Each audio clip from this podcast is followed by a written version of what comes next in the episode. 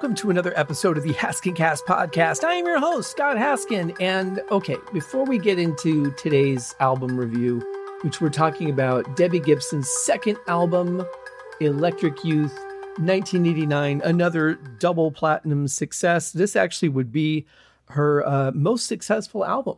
But as I said, before we get into that, here's here's the insanity. Um, First of all, I'm very, very happy to announce that Uriah Heep, the Magician's podcast, well, I just hit my straw. Uh, Uriah Heep, the Magician's podcast, that's how excited I am. Uh, reached over 100,000 downloads and streams, which is very exciting to me. Um, uh, that just happened today as I'm recording this, which is about a month before you're going to hear it. And um, that was huge. Thank you so much to everyone who listened, who streamed, who recommended the podcast, um, you know, uh, that every single play counts. And um, yeah, that's not lost on me. So that's one very exciting thing. Um, where things got a little derailed, uh, a lot of times I tried to record at least a couple weeks ahead of time, um, knowing that I was going to be moving the podcast and knowing that in July I was going to be busy moving the Magicians podcast to Anchor uh, or hoping to, because I still haven't done it yet in my real time. By the time that this airs, that should all be done. Um, I was concerned uh, about time. So I recorded a bunch of episodes for this podcast ahead of time, had everything lined out with Cherry Red Records and the release dates. Everything was scheduled, uploaded, done, ready to go. And then I noticed that the release date for the John Lawton uh, double CD was delayed. And that's two episodes. So now that should have aired uh, a while ago. And of course, it didn't because the release date changed. Now, of course, by the time you're hearing this, it's very possible it may have changed back or it may have changed again to something earlier. As I'm recording this, I have August 4th as the release date. So I'll be releasing CD1 on August 3rd, CD2 on August 4th on the release date. Um, they were hoping that it would get moved back. I would imagine it's a production issue. Um, that does tend to happen a lot. So, um, as of the time I'm recording this, again, um, that has not aired, but should start airing tomorrow if the date hasn't changed. If it has changed, then it's already aired and it doesn't matter. But what I realized was that because of the delay in the date, that left a Wednesday gap for this podcast. And then there would have been no show. You guys would have thought, oh, okay, well, it's being moved, it's off the air for the month, and we're good to go. And then you would have missed the John Lawton episode. So I had to throw in another episode. And I thought, well, I wanted to get to this album anyway. It was going to be one of the first ones I reviewed after the break. So why don't I just move that up the schedule and do it now? So that's where we are. a lot of uh, you know you have to be on top of these things and i'm really glad that i noticed the the date change and um, was able to stop it from airing before people because it wouldn't have made any sense you know, it would have been very confusing. And then people would have been like, wait a minute, it's a month from now that it's being released and we can't get it now. I already ordered it or whatever. Just better to do things as they should be done. So I rearranged everything, renumbered all the episodes, changed all the file IDs, changed everything on uh, Podbean, and got it all set up. As I'm sitting here, I'm just hoping that it stays as it is and I don't have to go back and rearrange everything because then this episode will make no sense. Um, yeah, fun. You know, that's how how podcasts work. Um, but you know, I'm I'm so excited to bring you those two episodes for uh, the John Lawton celebration because they are really cool. Uh, lots of cool stuff on there, especially if you're if you're a fan and you like you know like the hidden bonus tracks and unreleased stuff. There's some really surprising things on there that I didn't expect, I didn't know about, and I uh, had a lot of fun recording those. So uh, if those haven't aired yet, awesome. There it is. Uh, they'll air tomorrow and the next day. Um, when we come back from break, I've already got the first two episodes recorded um, for that. I did uh, an album review, Corey Morissette from not only Backtracks Aerosmith Revisited and not only Backtracks theme music, but also And the Podcast Will Rock and his new show that he's going to talk about when, when uh, this uh, episode I'm talking about airs. He challenged me to do a review of a band I'd never heard of. And I like doing that every once in a while. I mean, sometimes you have to expose yourselves to new elements, new art, put new things in your field of vision. I tend to be a comfort food guy, especially when it comes to art. Um, the minimal time I have to really just relax and listen to something or, you know, watch a movie or whatever without other things going on, um, I, I really kind of I'm just so tempted to go for things that I already know I'm going to enjoy instead of taking a chance and then feeling like, oh, I just wasted an hour doing that because I didn't like it, or or you know that movie was you know two hours long and and uh, didn't didn't get my two hours worth, and now I I've kind of ruined that time. So I tend to to very much be a comfort food person. Um, that being the case, uh, I, it's always interesting when somebody wants to do something completely different. And so um, I'll tell you who it is. It's the band Thunder and their album Backstreet Symphony. Um, when I have guests on, as you guys well know, we we tend to talk a lot, um, especially if I'm learning about something I, I don't know anything about and I'd never even heard of these guys. So um, did break that into two episodes. So um, what I'm what I'm kind of doing format wise going forward, if it works, is instead of um, you know taking those episodes that are multiple episodes and saying, okay, well now I'm going to take like the whole month to to you know displayed these four parts of this one show because if that's not a project that you're interested in that's like a whole month that this show's not going to interest you. So um, then i tried breaking it up but then it was like way too far apart. Um, like you have a three part show and it might take six or seven weeks for all those to come out trying to break it up and keep it interesting. So that i, I don't think really worked as well either. So what i'm doing now is um, depending on if i have a release date uh, event, so I'm going to try and schedule around those. But uh, I'm going to just air them in succession. So if it's Wednesday and I'm airing the first part of this Thunder episode, then Thursday I'll air the second part. So then you guys don't have to wait. You have an extra uh, podcast to listen to. Uh, if you're interested in that project, if you like the first episode, then you've got the other one. You don't have to wait more than a day for it. Um, I think that might work better. I guess we'll see over time. Um, really don't have that many albums left to review. I think they'll probably go into, um, I want to say early to maybe first quarter of 2024. And then I've got a couple things I plan on doing. There's four bands that I'm digging into um, their catalog. Obviously, uh, Rainbow, Deep Purple, and Whitesnake. Um, I'm digging into the entire catalog. We'll do all those studio albums.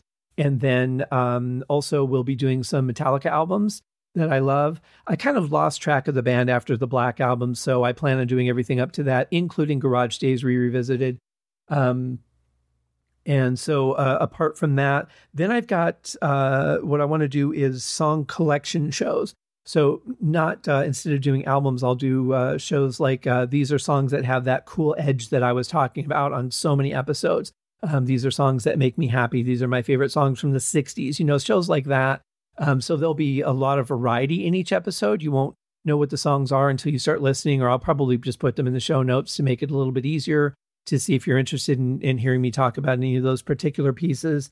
Um, so that's kind of where things are going to go for a while. I've got some other things potentially in the works, but nothing concrete yet. So as those things develop, uh, we will go into that. But as I'm sitting here right now, the plan is this episode comes out then tomorrow and uh, Friday, we have the uh, Celebrating Life of John Lawton. And then, if all went well, moving the Uriah Heep podcast, I will go ahead and move this podcast over to Anchor as well. And then we'll be back in uh, early September. Uh, the first Wednesday of September is the 6th. And uh, if I'm able to get everything relinked fast enough, which I really don't know, because I've got 400 episodes or 398 episodes to do for the Magicians podcast. And then, um, you know, I'm up to 348 uh, for this podcast. So um, that's a lot of stuff to uh, to relink on multiple parts of social media as well as my website. yeah, I, I should be done by the end of August. If I'm done earlier, I'll bring in a bonus show. But it does look like uh, wherever you're listening to this show now, Stitcher is is closing uh, sometime in August. So if you're listening on Stitcher, you'd have to do this anyway. Uh, but the app uh, that you guys are listening through, the link for this show is done through Podbean. When I switch it over to Anchor, that will change to Anchor's version. So you'll have to, unfortunately, um, go ahead and uh, close that one out and then find the new version of the show. And uh, I'll have the, the links as soon as I get them on the main page of the website uh, for the podcast as well. But um, that will be where you'll find any ongoing episodes. So if you're, you know, if it's like middle of September and you haven't heard a new episode, uh, make sure that you change to the link on your pod player. And that all being said, let's talk about Debbie Gibson's second album. Now, I did say quite a bit on the episode when I reviewed Out of the Blue that the album felt um, it was very youthful to me. Um, it was a lot. It was very intelligent and very well done, but it was a lot of very youthful, idealistic versions of love and how life works and that sort of things. Because you know, when you're like 15 years old, how much have you really experienced to understand? You can base it on you know adults in your life, friends, that sort of thing. Some part your own experiences, but really our concepts at that age are very far off most of the time from how the world really is. So um, this one comes out, Electric Youth. This came out right around the time that we uh, we had moved to Colorado. We were we had to drive back to Michigan to settle a car accident case, and um, had to appear in court for that. So this came out right before that trip. So I got the cassette and I listened to this over and over. It's a, it was a 26 hour drive each way. It's a lot of time to be in a car, and um, I listened to this tape a lot. I also listened to, you know, Deep Purple and Rainbow and all that stuff that I was listening to at the time. This would be um, about a year, almost a year before I would get into New Age music because it was the following um, Christmas season when one of my coworkers bought me that private music sampler and uh, just absolutely fell in love with Patrick O'Hearn's music and some of the other stuff on that album. Um, heard Yanni for the first time uh, really, really cool stuff. So anyway, this this was when I was really all about like Uriah Heep, Deep Purple. Um, I hadn't even heard Queensryche yet. Um, I was into Metallica, but that was the heaviest that I knew. Um, yeah, whole different time. So I I wish I could go back and hear this for for the first time or remember hearing this for the first time and what my impressions were at the time. I know that I enjoyed the album very much. I couldn't judge it critically. I could just take it at face value and um, or whatever the audio term is for face value. Um, ear value doesn't seem right. Uh, maybe face value applies, but um, yeah, it was it was a great album. I listened to it. I, I'm surprised the tape still worked by the time that I got back home. I'll just put it that way. In fact, my little suitcase of cassettes had um, severely worn by the time that uh, that we got home from that trip. Um, Let's get into the first song. Now, like I said, this album did go double platinum, which is fantastic. Congratulations, Debbie. Uh, two albums, double platinum each. Uh, that's that's pretty amazing.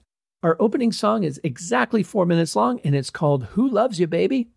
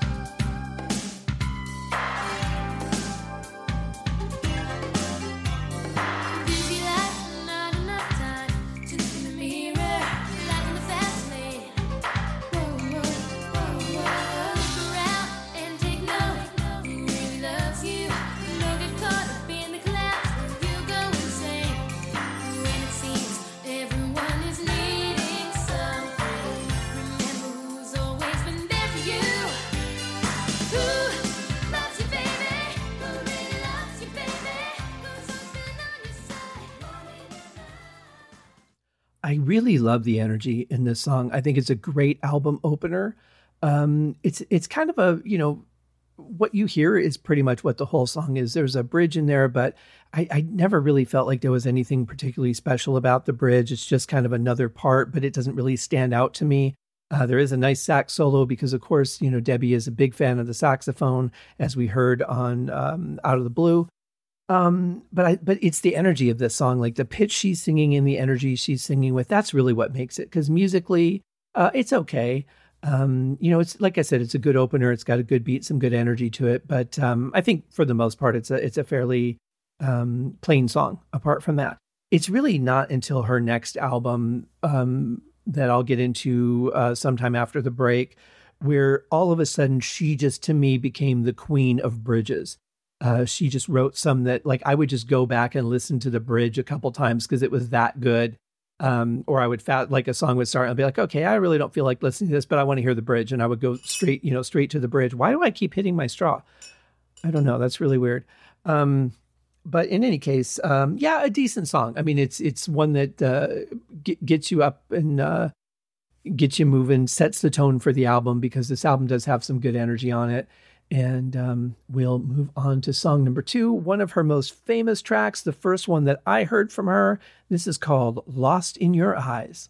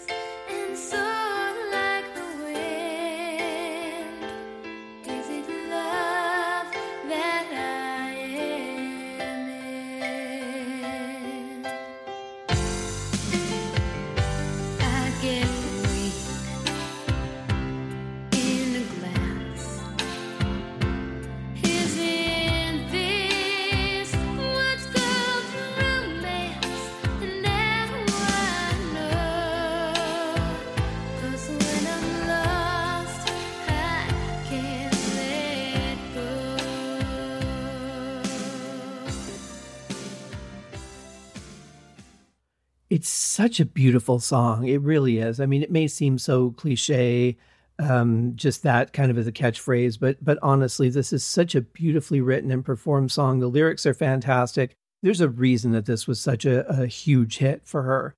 Uh, one thing that that I love is as the song kind of progresses, it just gets even more and more hopeful. You know, uh, no, she's basically saying like, no matter what I face, no matter how difficult life is, this will always be grounding for me. This is always the thing that I can come back to and reset and feel like everything's going to be okay. And that's empowering. And I love that. And the the music feels like it because the music kind of grows and feels more positive as well as as you know, kind of matching her voice. The way the strings come in, uh, the drums are are really nice and solid in this song. Um, just a really, really amazing piece of music. If um, if if there were like you know I, i'm not big on these like you know top 10 this top 20 that whatever. I think it's all a bunch of bullshit. But if if you were to say like some of the greatest love songs of all time i would i would have to say that this would be it. But the interesting thing about this song to me is that i've never really found a partnership in it. You know what i mean by that is i don't know that this feeling that she has for whoever she's singing this to is actually reciprocated. I mean, this could easily be somebody that she's staring at across the room or at a bus station or a restaurant or prom or, you know, whatever, and actually has never even spoken to, but she's just, she just finds them so encapsulating, then she's just absolutely in love with this person that she might not even know. The song really doesn't define that at all to me. What do you guys think? Really check check out the lyrics and see what you think. See if you think that this is a, a love that's just being thrown out there into the air to see what happens, or maybe she's too shy to even speak to the person, or maybe it's somebody that she's in a relationship with. I don't know. I'd be curious to know what you guys think. So um, let me know. Uh, you can go to the Haskincast podcast page on Facebook, and there will be an entry there for this episode, or also my Instagram the Haskincast podcast. Uh, either of those places are great. I do see those notices when they come up. Uh, thankfully, I'm no longer on Twitter, so don't even bother trying to find me there. It was a uh, cesspool of horror, and not the kind of horror that I like. Um, but yeah, absolutely beautiful song. This was the song that I heard that I just said, you know what? If I like this song this much, there's got to be something else I'll like. I, am not going to get the single cassette. I'll just go ahead and get the album, and I did, and uh, you know that became a uh, a, a, big part of my journey because it showed me a different style of writing than I was used to. Um, I, I, didn't really listen to a lot of pop music outside of that early 80s period, and that was like the synthwave stuff. So this was a lot different and um, just approached music differently. And it was her passion for her songs and everything too um, that really kind of set it apart for me. And so hearing this song, I'm like, yeah, I'm I'm just going to get the album because I'm guaranteed to like some more. And uh, now I know four of her albums very well. And then it was another one of those things where I'm like, it was a long time between her releasing albums. She went and started doing Broadway. I kind of lost that connection. And um, when she came back, I never really checked anything out. So um, who knows? Maybe I will at some point. Um, I listened to some clips of the Christmas album that she did, and I, I didn't really Uh, I didn't really vibe with it. I I didn't know the songs that she picked. A lot of them. So I was like listening. I'm like, yeah, I don't know. This doesn't really have that Christmas feel. But this was in June. It's like 100 degrees out. So I don't know. Maybe when it gets closer to the holidays, I'll I'll give it another spin and, and we'll see. Uh, but let's move on to our next song. This is called Love in Disguise.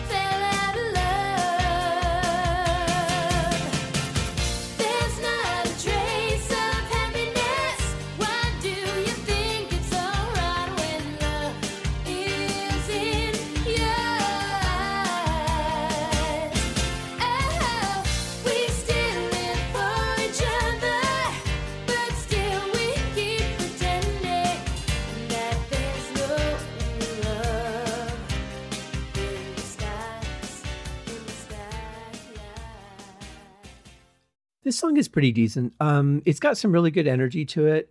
Um, I'm glad that she didn't go like really slow and gloomy with this song because I, I don't think it. Well, I mean, I wouldn't I wouldn't be able to compare it because I haven't heard what that would have been like. But I like where the song is as far as that goes.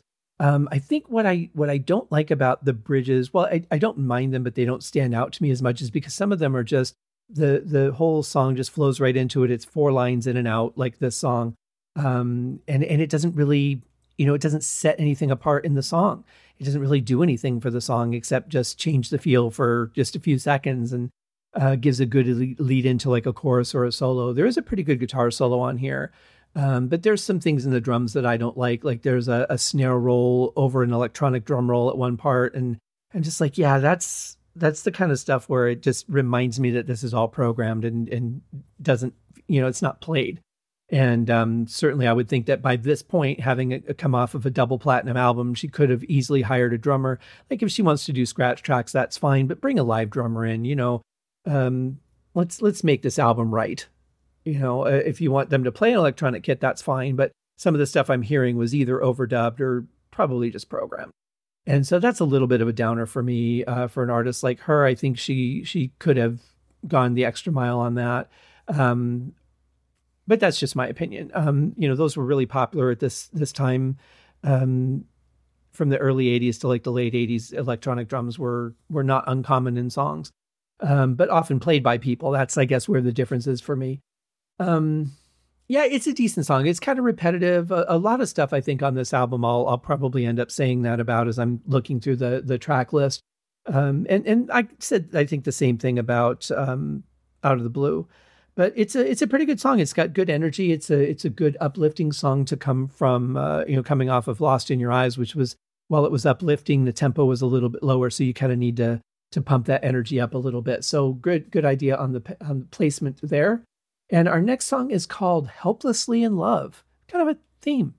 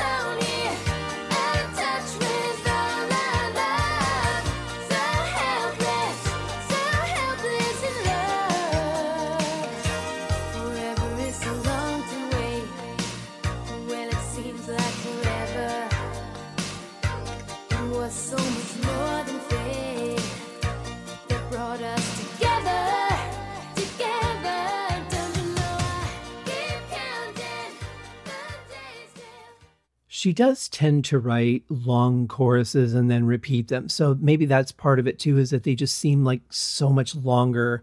Um, instead of just saying them once, you've got longer lines and then you repeat them. So it really makes the chorus long, makes the song feel a little bit more repetitive. Um, but it's pretty decent. Um, this one actually does have a good bridge in it. I, I had forgotten that, but it, there's I don't like the transition into it because it doesn't really stand out. Just kind of flows from the song right into the you know without like a break or anything to make it stand out and set it apart. Um, but it's it's a nice bridge, and then it goes into a pretty decent guitar solo. Really kind of reminds me of like guitars that you would hear in the 90210 theme. It just has that tone on this album, and um, ever since I had made that connection, I kind of can't unhear that. And now I've probably ruined it for you too. So thanks for tuning in. But um, yeah, pretty decent song. Uh, again, good energy. Um, she's uh, got some really good passion in it, but it's kind of repetitive. And um, even though it's only four minutes and 10 seconds, I think they could have easily chopped a minute off of this song and made it stand out a little bit more, made it a little more enjoyable. Maybe a slight pause before the bridge or something to you know, just kind of make that stand out a little more and, and say, hey, a change is coming. And instead of just, oh, yeah, we're in the change, which is kind of, I guess that's the difference. Like there's really no, um, no cue, no, hey, something special is about to happen. We're going to change things up. It's just, okay, now I'm singing this, now I'm singing that. And that's not dynamic enough to me. I, I, I want a little bit more. I want something to stand out. And I don't mean to be mean. I mean, again, she's still very, very young. She's like 16 or so writing these songs. But on her next album, like I said, and we'll talk about this when we get there, she found that stride. I really think she she really found a way to structure songs a lot better.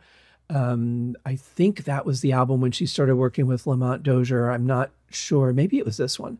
Uh, but in any case, uh, yeah, decent song. W- well worth listening to. Just a little long for me.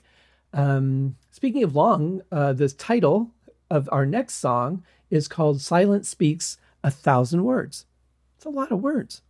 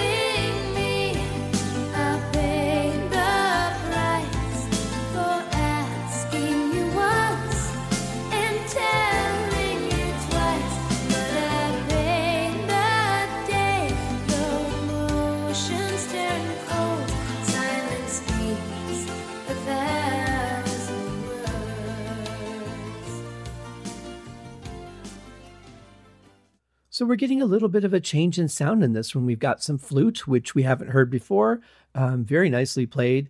Uh, we get a flute solo as well. And I forgot all about the bridge in this song. It's actually right on par with the kind of stuff I really like on her next album. Um, there's like a, a, brief pause right before it starts into the uh, the bridge, and I don't mean that that needs to be done in every song, but just some kind of signal, you know. Um, but it goes into a very nice and well written bridge and then uh, into the flute solo, which is really cool. And one thing, uh, uh, another thing I like about this song, and I forgot to mention this on our last song, um, "Helplessly in Love," is I love her harmonies. Like her vocal layering is spectacular, and that is something that I think is really uh, the way she does it is very signature for her, and um, really enhances the song a lot without being, you know, kind of ridiculous because sometimes that kind of thing can get a little bit old too if it's done the same way on every song, but she changes it up a lot and keeps it interesting. So that's another thing I really like about her music, um, at least in this period. But um, yeah, Silence Speaks a Thousand Words, good song. Um, I like the the change up in the instrumentation. You know, we're not quite to the half point of the album yet, so it's good to hear some different sounds and kind of keep things a little bit fresh. If every song just had a sax or guitar solo, um, it might get a little stale because in in rock music, you're a rock band and there's either going to be a keyboard solo or a guitar solo. That's the setup of the band. But with pop music, they rely on keyboards so much a lot of times that it just seems like you should be utilizing those sounds and giving a little bit more variety. And um, yeah, that's just kind of, I guess, my expectation. Whether that's right or wrong, I don't know, but that's what I like to hear anyway. So let's go to our next song. This is called Should Have Been the One.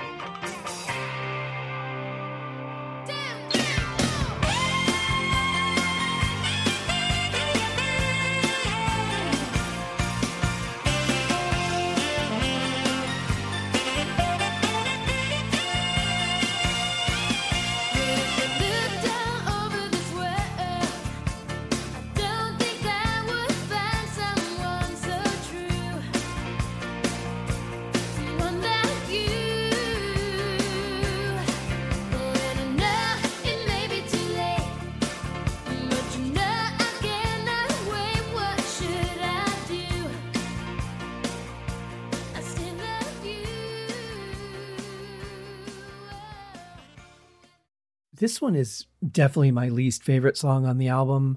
Um, it it's very repetitive. There's nothing really that changes much about it. It just kind of has a guitar intro, but then it goes from like vocals to a sax solo to vocals and a sax solo, and doesn't ever really seem to go anywhere, which is a shame because I, I, like the idea of it. I like the feel of it. Um, definitely has a very 80s pop sound to it. I mean, it's perfect for the era, but it just, I, I just felt like with her writing abilities, even where she was at at this point, there's so much more that could have been done with this song. It could have changed directions. It could have had, um, you know, a, a, at least one dynamic part in it that was something different to listen to. And I really just don't feel like it delivered that. And that's a shame because uh, it's it's cool. It's it's got a good groove and everything. I like the percussion. She's really good at percussion. I don't know if I've mentioned that um, in this episode before. I think I talked about it a little bit in Out of the Blue, but she does a lot of really cool percussion. And um, you know, between like that and the sax solos and the guitar solos, those are really cool things that help make a song. But it was it just wasn't really enough to to push this through. And the guitar at the beginning almost makes no sense because it doesn't really get that much feature through the rest of the song. It becomes saxophone after that. So it kind of either should have been maybe a sax intro or bring the guitar back in, which would have actually been cool because then it would have given us that other dynamic that I'm looking for. But it's I don't know, this song is almost too simple and just kind of just flows in the same circle. It doesn't really go anywhere. Um, so, but that's all right. It happens. Our next song is the title track of the album. It is called, as you might guess, in a very popular tune, Electric Youth.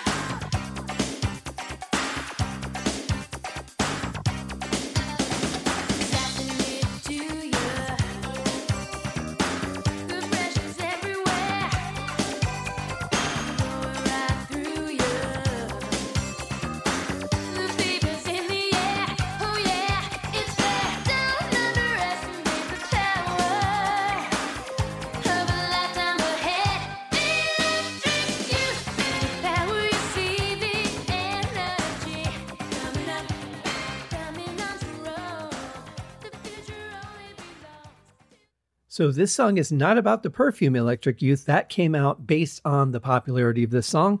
Um, here's the thing like I really dig this song. There's a lot of cool things about it. There's so many dynamics that are melodic and percussive at the same time. You've got some those, you know, like little zap sounds on the synth that I really like for a song like this.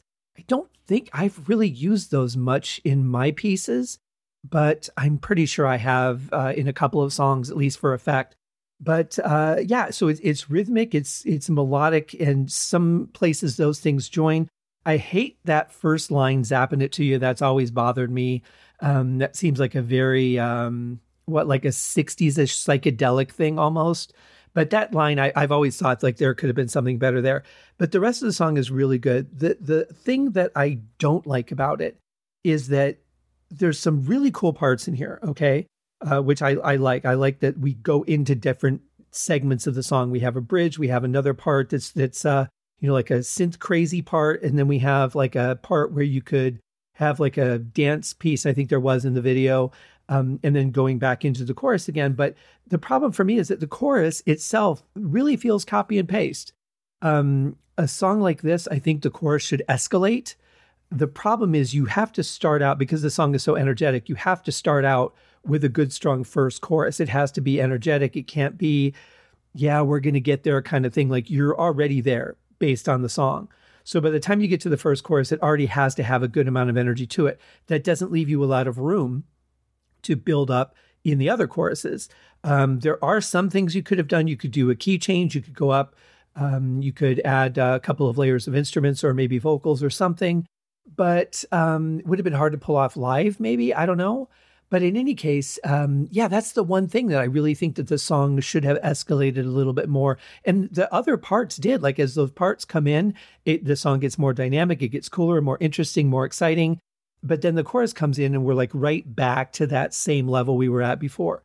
So that would be the only criticism I have of the song. Apart from that, I think it's fantastic, very energetic. I love the message of it too.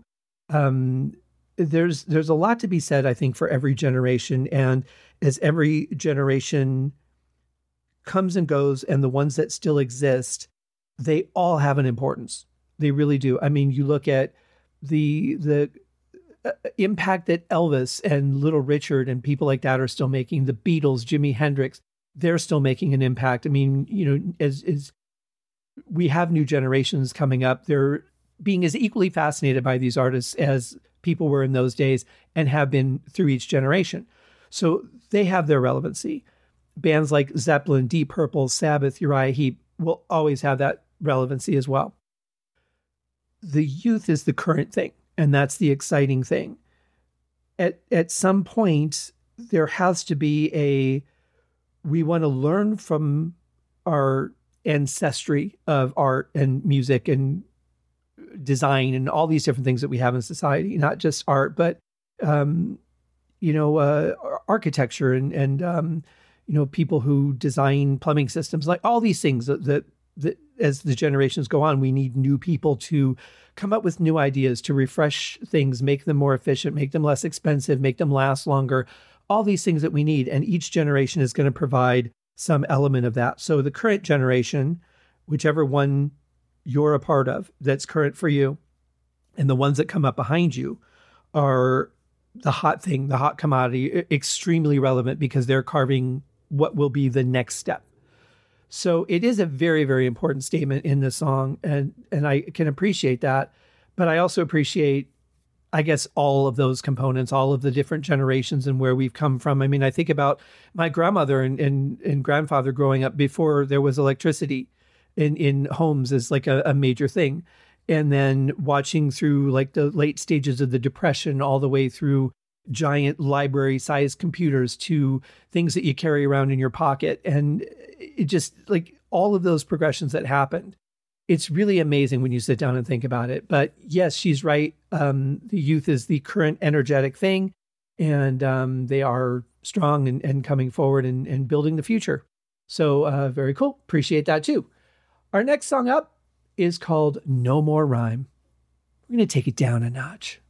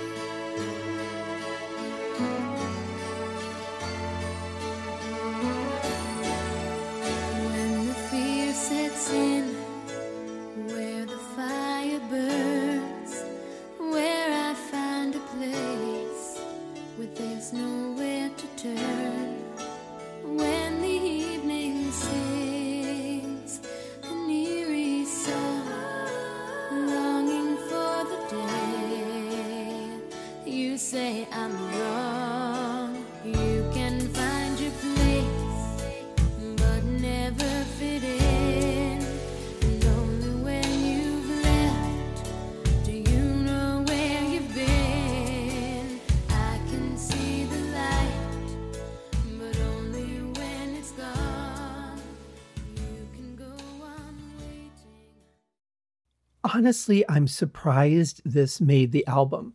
I mean, we've got 13 songs. You could have cut one, no problem. But uh, the thing that strikes me about it is it's it's basically like the antithesis, I guess, of "Lost in Your Eyes." It has that same piano feel to it, and you know, if you're only going to have 12 or 13 songs on an album, uh, only that's that was actually this was the point where we were getting a lot of songs per album instead of just like the eight or nine that we had gotten, you know, back in the in the earlier days. But if you're going to have songs on an album, like why would you have two that are so similar? So this is like a sad version of Lost in Your Eyes. But um, apart from that, just taking it on its own, it's a pretty nice song. Um, I like the bridge. I, I, this is kind of where she's starting to come into that. Um, and, I have to apologize because I forgot how many bridges there actually were that I liked on this album um, until I actually started going through these songs again because it's been a while. But um, the thing is, is that there's no builds. It's like I am repeating lines. I'm building towards something, but I'll just wait until I get there to take it to the next level. There's no buildup of music or vocals or layering or, or anything that makes you feel that ha- happen as it should progress. It's just kind of like, here's where we are. Now here's where we are. Now here's where we are. Now here's where we are. And doesn't have like a any any build where I, I really feel that that's what's missing. Um, again, very young songwriter. I'm, you know, 51 now, and I can honestly say that I look at this with a completely different set of eyes and ears than I would have when I was 15 or 16. You know, I was really not even a songwriter. I was I was writing songs as a drummer, but not a songwriter. So that being said, um, I, I don't want to sound like I'm being too hypercritical because I, I do have to take into context where she was in her span at this point. But at the same time, she's also on her second double platinum album. So uh, what am I talking about? Um, she's got producers, she's got people she's working with that could have made suggestions or demands. Um, all kinds of things could have happened. And for whatever reason, they ended up with this song in the album. As a listener, I just think it's kind of weird. But I do think the song is pretty cool uh, on its own. If I take away that Lost in Your Eyes is on this album, just take this song as it is, I think it's a pretty cool song. Um, it really says something interesting too that you don't hear a lot, or at least I don't hear a lot in songs, because songs normally talk about the struggle and how tough it's been and how we made it, baby, and you know whatever. This song actually talks about it's been too easy the whole time, and you know, now we're coming at something and it's kind of destroyed us. And it, it, maybe because we hadn't had conflict in that whole time, like the first time we do it destroys us instead of it being like, okay, well, there's a disagreement. We're learning to work together. At least that's what I get from it. That may not have been her intention in in the song, but that's what I'm getting from it as a listener. And um, I think that's actually a cool direction to take in a song because, like I said, typically it's about how hard it's been and how we've overcome it and how um, you know it's been bumpy and you know how tough we are and whatever. This is exactly the opposite of that. This is like man it's been so nice and then boom the first thing to come along here we're done. No fight. I thought we had more than we did kind of feel. Really great concept. If that's not what that is it, that's still a really great concept and someone should do that. Um, but it's a very nice song. I, I really like her vocals on it. It's good to hear her sing you know, a song where she's excited like Electric Youth, and then have a song like this and see the passion coming from both sides, the excitement and the sadness, but yet hear her still sing with power, still sing with great emotion on both ends. I really like that. Some singers really only do one side well, and I think she's very well rounded in that aspect. Um, so, yeah, cool song. Um, definitely cool song. Our next song is called Over the Wall.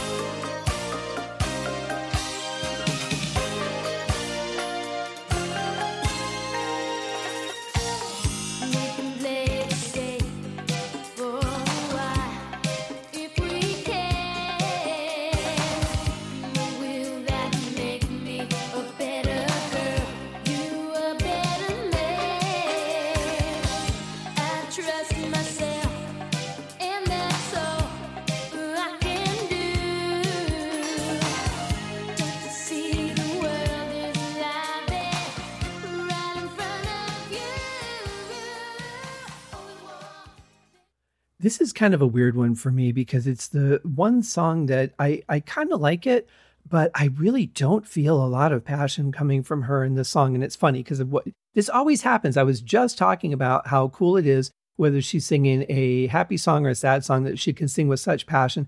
And this one, to me, it's kind of a blah performance. It's it's like, yeah, I want to be there, but I'm kind of not in a rush. Like, it'll be nice, but whenever I get there, I don't I don't really care it's a weird song for me.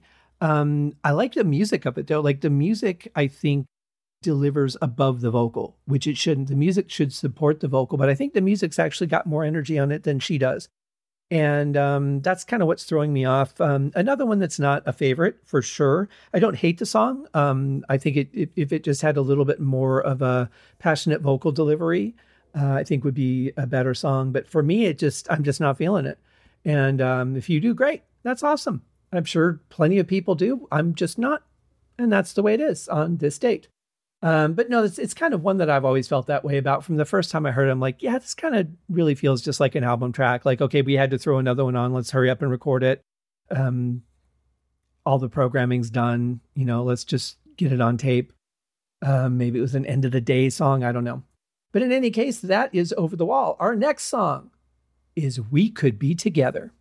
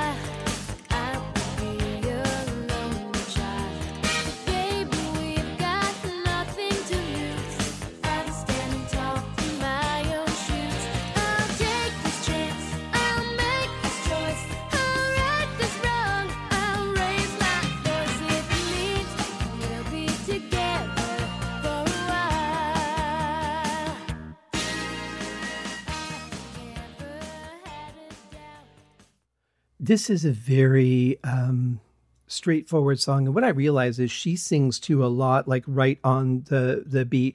There's not a lot of uh, variations in in her singing per verse, uh, but that's okay. Um, it does get a little weary on my ears after a while, but this is a good song. It's got good energy to it. It is a little bit repetitive. Um, another one where the song just goes right into the bridge, so it doesn't really feel very separated. It doesn't feel like the bridge stands out and gives you something different or a change of pace in the song. Um, you know, and this one's uh, what five and a half minutes. Probably could have been chopped down to four, I would think. Um, but you know, uh, it, it, works as it is.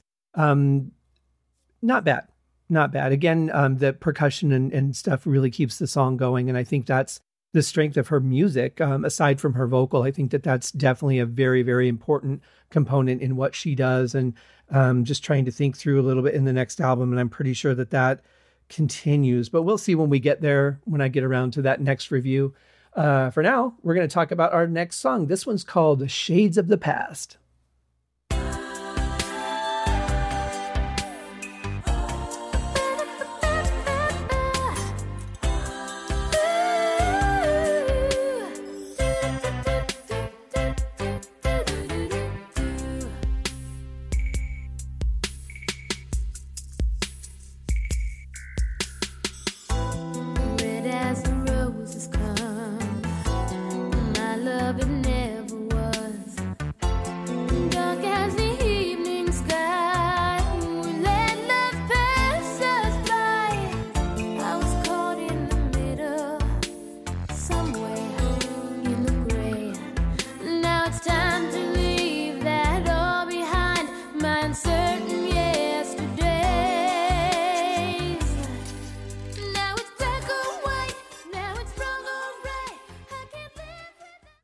Oh, those drum sounds.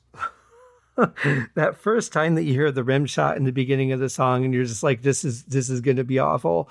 Um the and these were like really good at the time. I remember thinking even as a drummer who was always an acoustic player you know i didn't have a drum machine or anything like that at the time. I did get one um, just to program things and to play uh, along and try out things. Um, really more as, as, a metronome that I could hear while I was playing uh, my acoustic kit.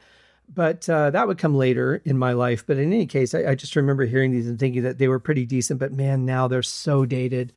Um, there's one thing that that I love about this song, and that's the mood of it. Just that cool mood that it has throughout the whole song. Just those pad overtones. There's not like saxophones coming in all over the place. There's not a lot of you know dynamics coming in. It's just like a really flowy kind of song, which is really nice to have on an album where I'm kind of already tired of hearing the saxophone, which is not my favorite instrument anyway.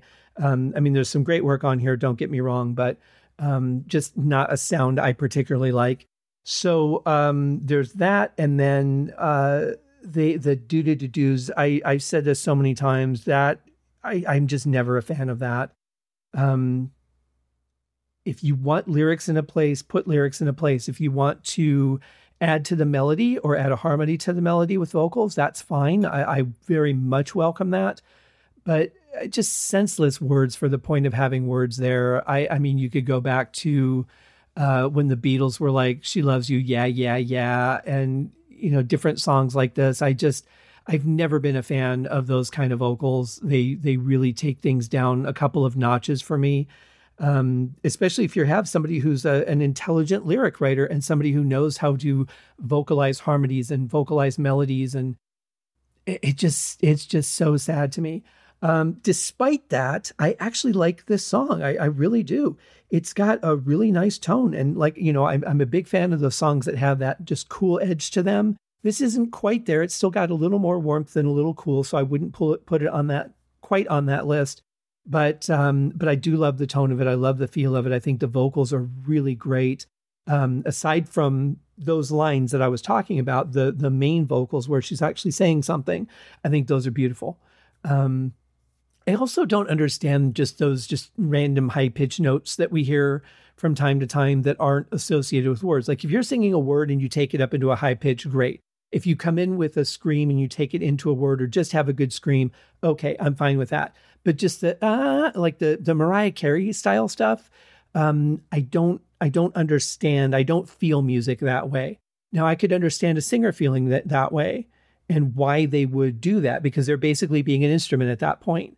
But I, I don't know. It just it, those have never sat well with me either. So despite all the things that I've complained about that I don't like, that are elements in the song, I actually really like the song. I love the feel of it, and um, I love the the singing vocals of it. Um, there's a lot of cool stuff here. I like the drums, even though I don't like the drums sound. Like I like what the drums are doing.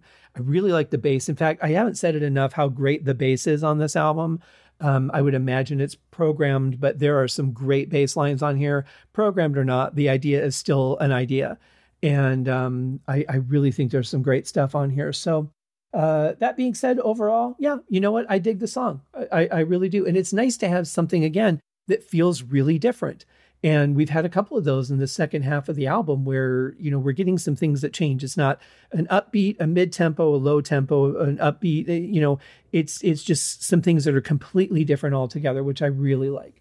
Um, as we're getting down to our last couple songs, uh, we are now getting into, I guess, the bonus tracks, um, which I didn't realize I had. Let's see. Yeah. Um, so why not uh, check those out really quick? Uh, this should be interesting. This is We Could Be Together. Okay, so um, to further my point on uh, what was it, No More Rhyme, where I was talking about how it felt like Electric Youth, there are actually only 11 songs on the proper album. So to have 11 songs and have two of them that are so similar makes even less sense to me. Again, great song, but very similar to another song in the album. So unless you're doing like an A B type thing showing here's one thing I can do with this type of melody, here's another thing I can do with this type of melody. Um, I don't know, just really weird. Uh, and with less songs on the album, even weirder. But let's just check these out for fun. Uh, here is the campfire mix of We Could Be Together.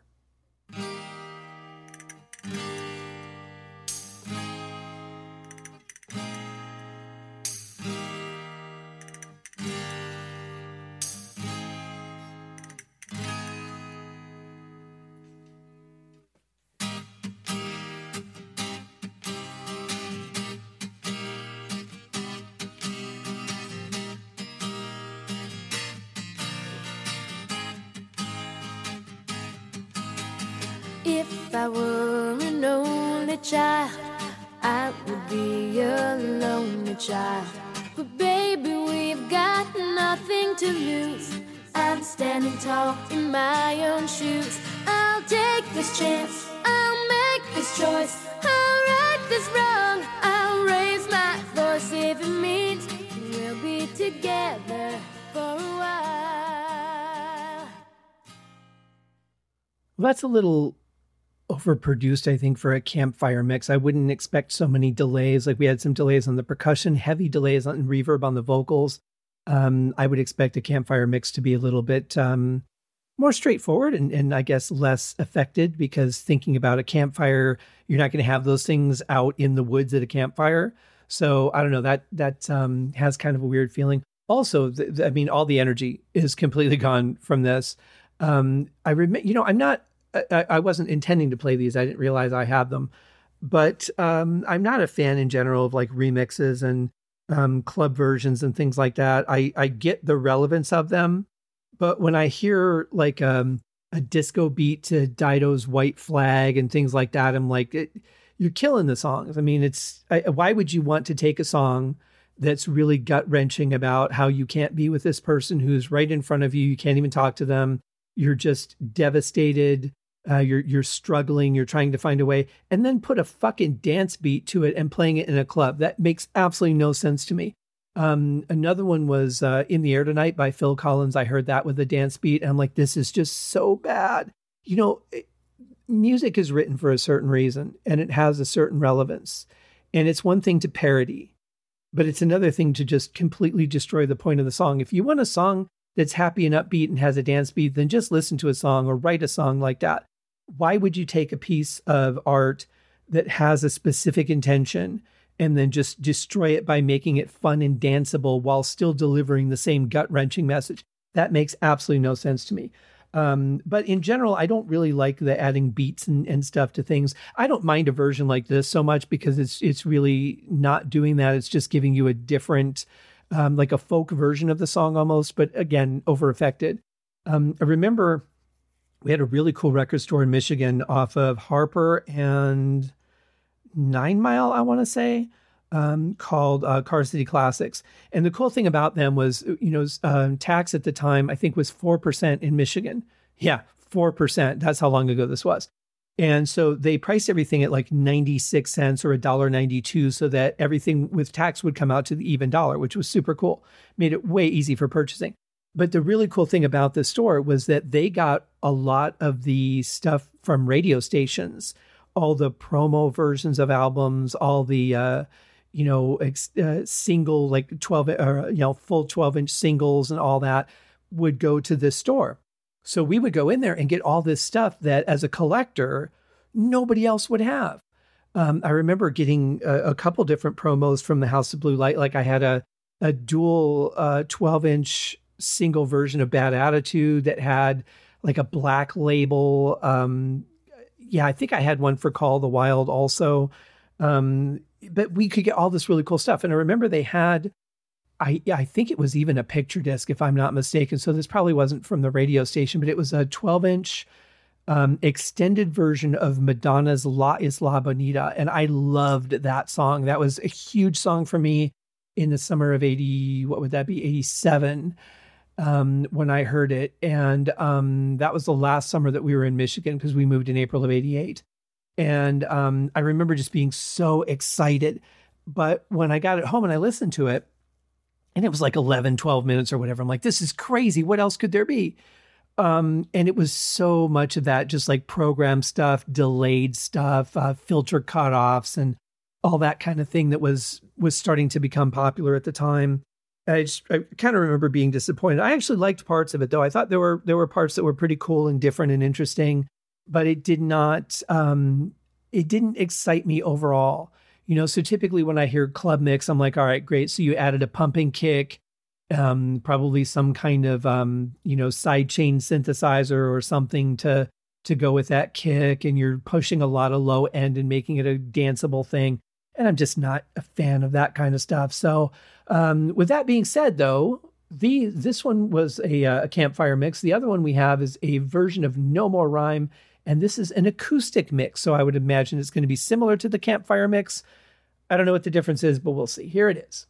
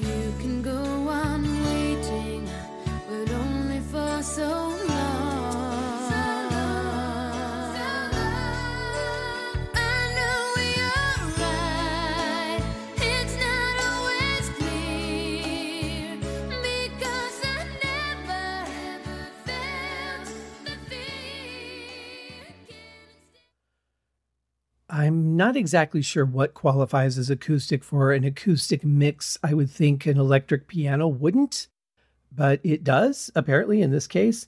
Um, you get to hear the bass guitar highlighted very well, which is nice. And you also get to feature some of those backing vocals too, which is uh, really sweet. While I was listening to that, uh, but but it kind of pointless other than featuring those things for me. Um, I was curious as to how many versions of this album there are because I remember seeing a number of different um, configurations. And so uh, obviously this is the uh, the one that I'm playing is a CD bonus version. Then there was a deluxe digipack that had uh, additional um, we could be together seven inch mix, and then and so that might be like uh, the single. Then there's two versions of uh, Electric Youth. One's a DJ edition, one's a Latin edit, so that might have um, featuring just the mainly the percussion. Um, then there's one uh, track called Without You that uh, I actually am not familiar with.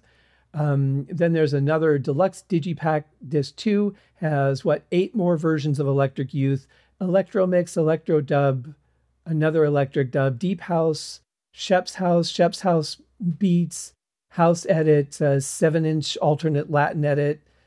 Jesus Christ! I mean, really, this is just I don't know. That's just a lot. But I guess if you're into that kind of music, it makes a lot of sense.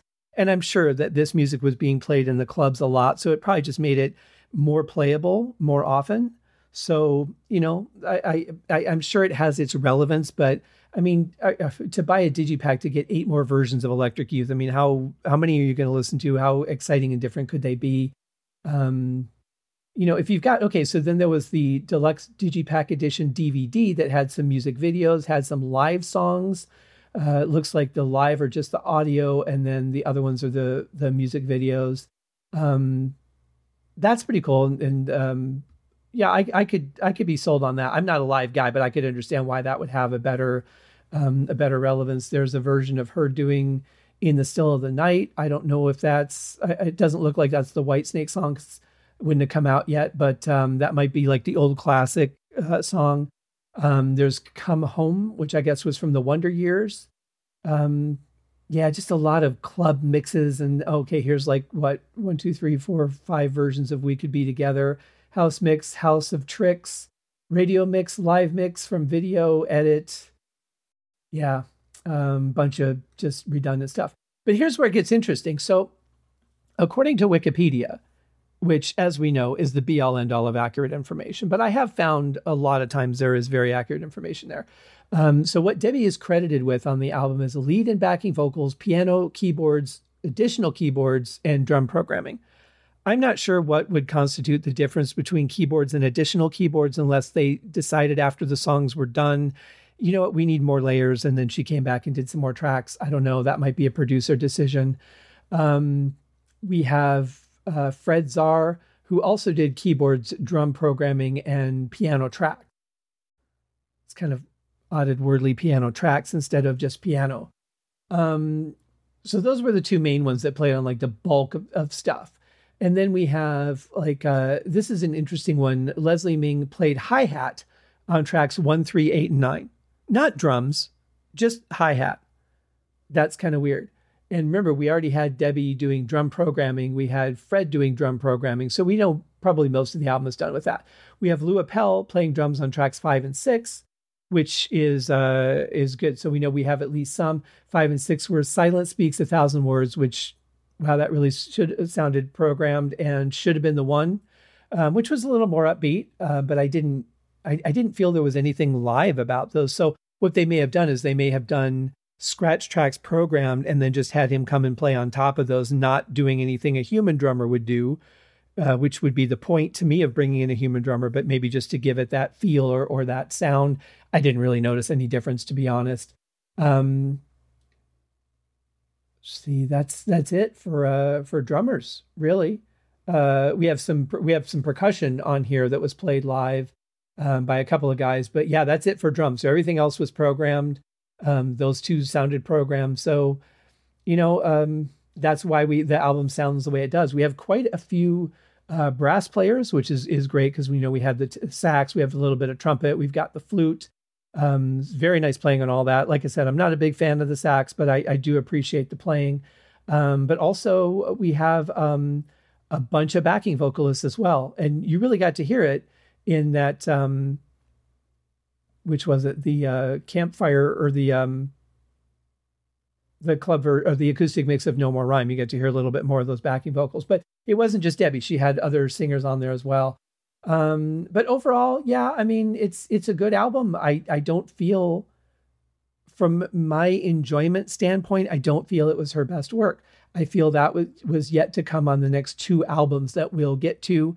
Um, I think this was a great album, especially for um, her her experience level at the time. I mean, she had parents that were in the entertainment industry. She wasn't just some 16 year old kid off the street that started writing music. I mean, she had help, she had support. She probably grew up with learning a lot of things about the business that helped her along the way. Um, obviously, you know, coming off of a double platinum album, she had a probably a bigger budget because she was now a proven entity, so she could hire more people. Um, Fran Cooper was credited with makeup there you go. Probably for the album cover.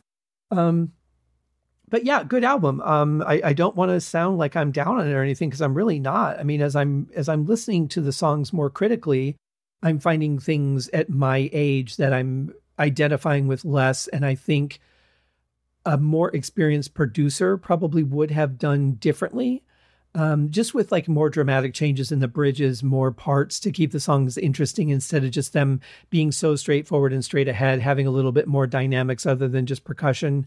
Um, but vocal layering, singing, uh, a lot of that's great, except for you know those instances where I said I kind of just didn't really have a lot of energy for me.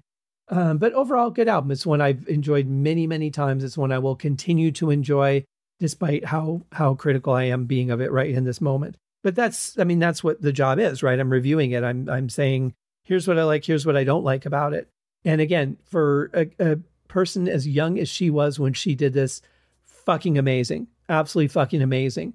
And um, i mean everything i've done in my life combined has not had a pinch of the success that she did with this album. So i can only say as a musician through one set of ears as a fan through another set of ears here's my experience and thoughts on this album. Obviously, she's got something that I don't because she's, you know, been incredibly successful. And now she's doing like a lot of cruise ship gigs, a lot of, you know, like those 80s uh, cruises and stuff. She's been in movies, um, done Broadway, done soundtracks. I mean, she's she's really been a success, and that is absolutely awesome. Uh, so anyway, thanks for checking out this uh, long-winded review. Wow, this is uh, over an hour already. Uh, didn't expect that, but we had more to cover than I expected. So there's that. Uh, anyway, we'll be back next week, or if there are uh, reviews I'm doing for other things or other things pop up before then. Otherwise, I'll see you next Wednesday for another episode of the Haskincast podcast. Cheers.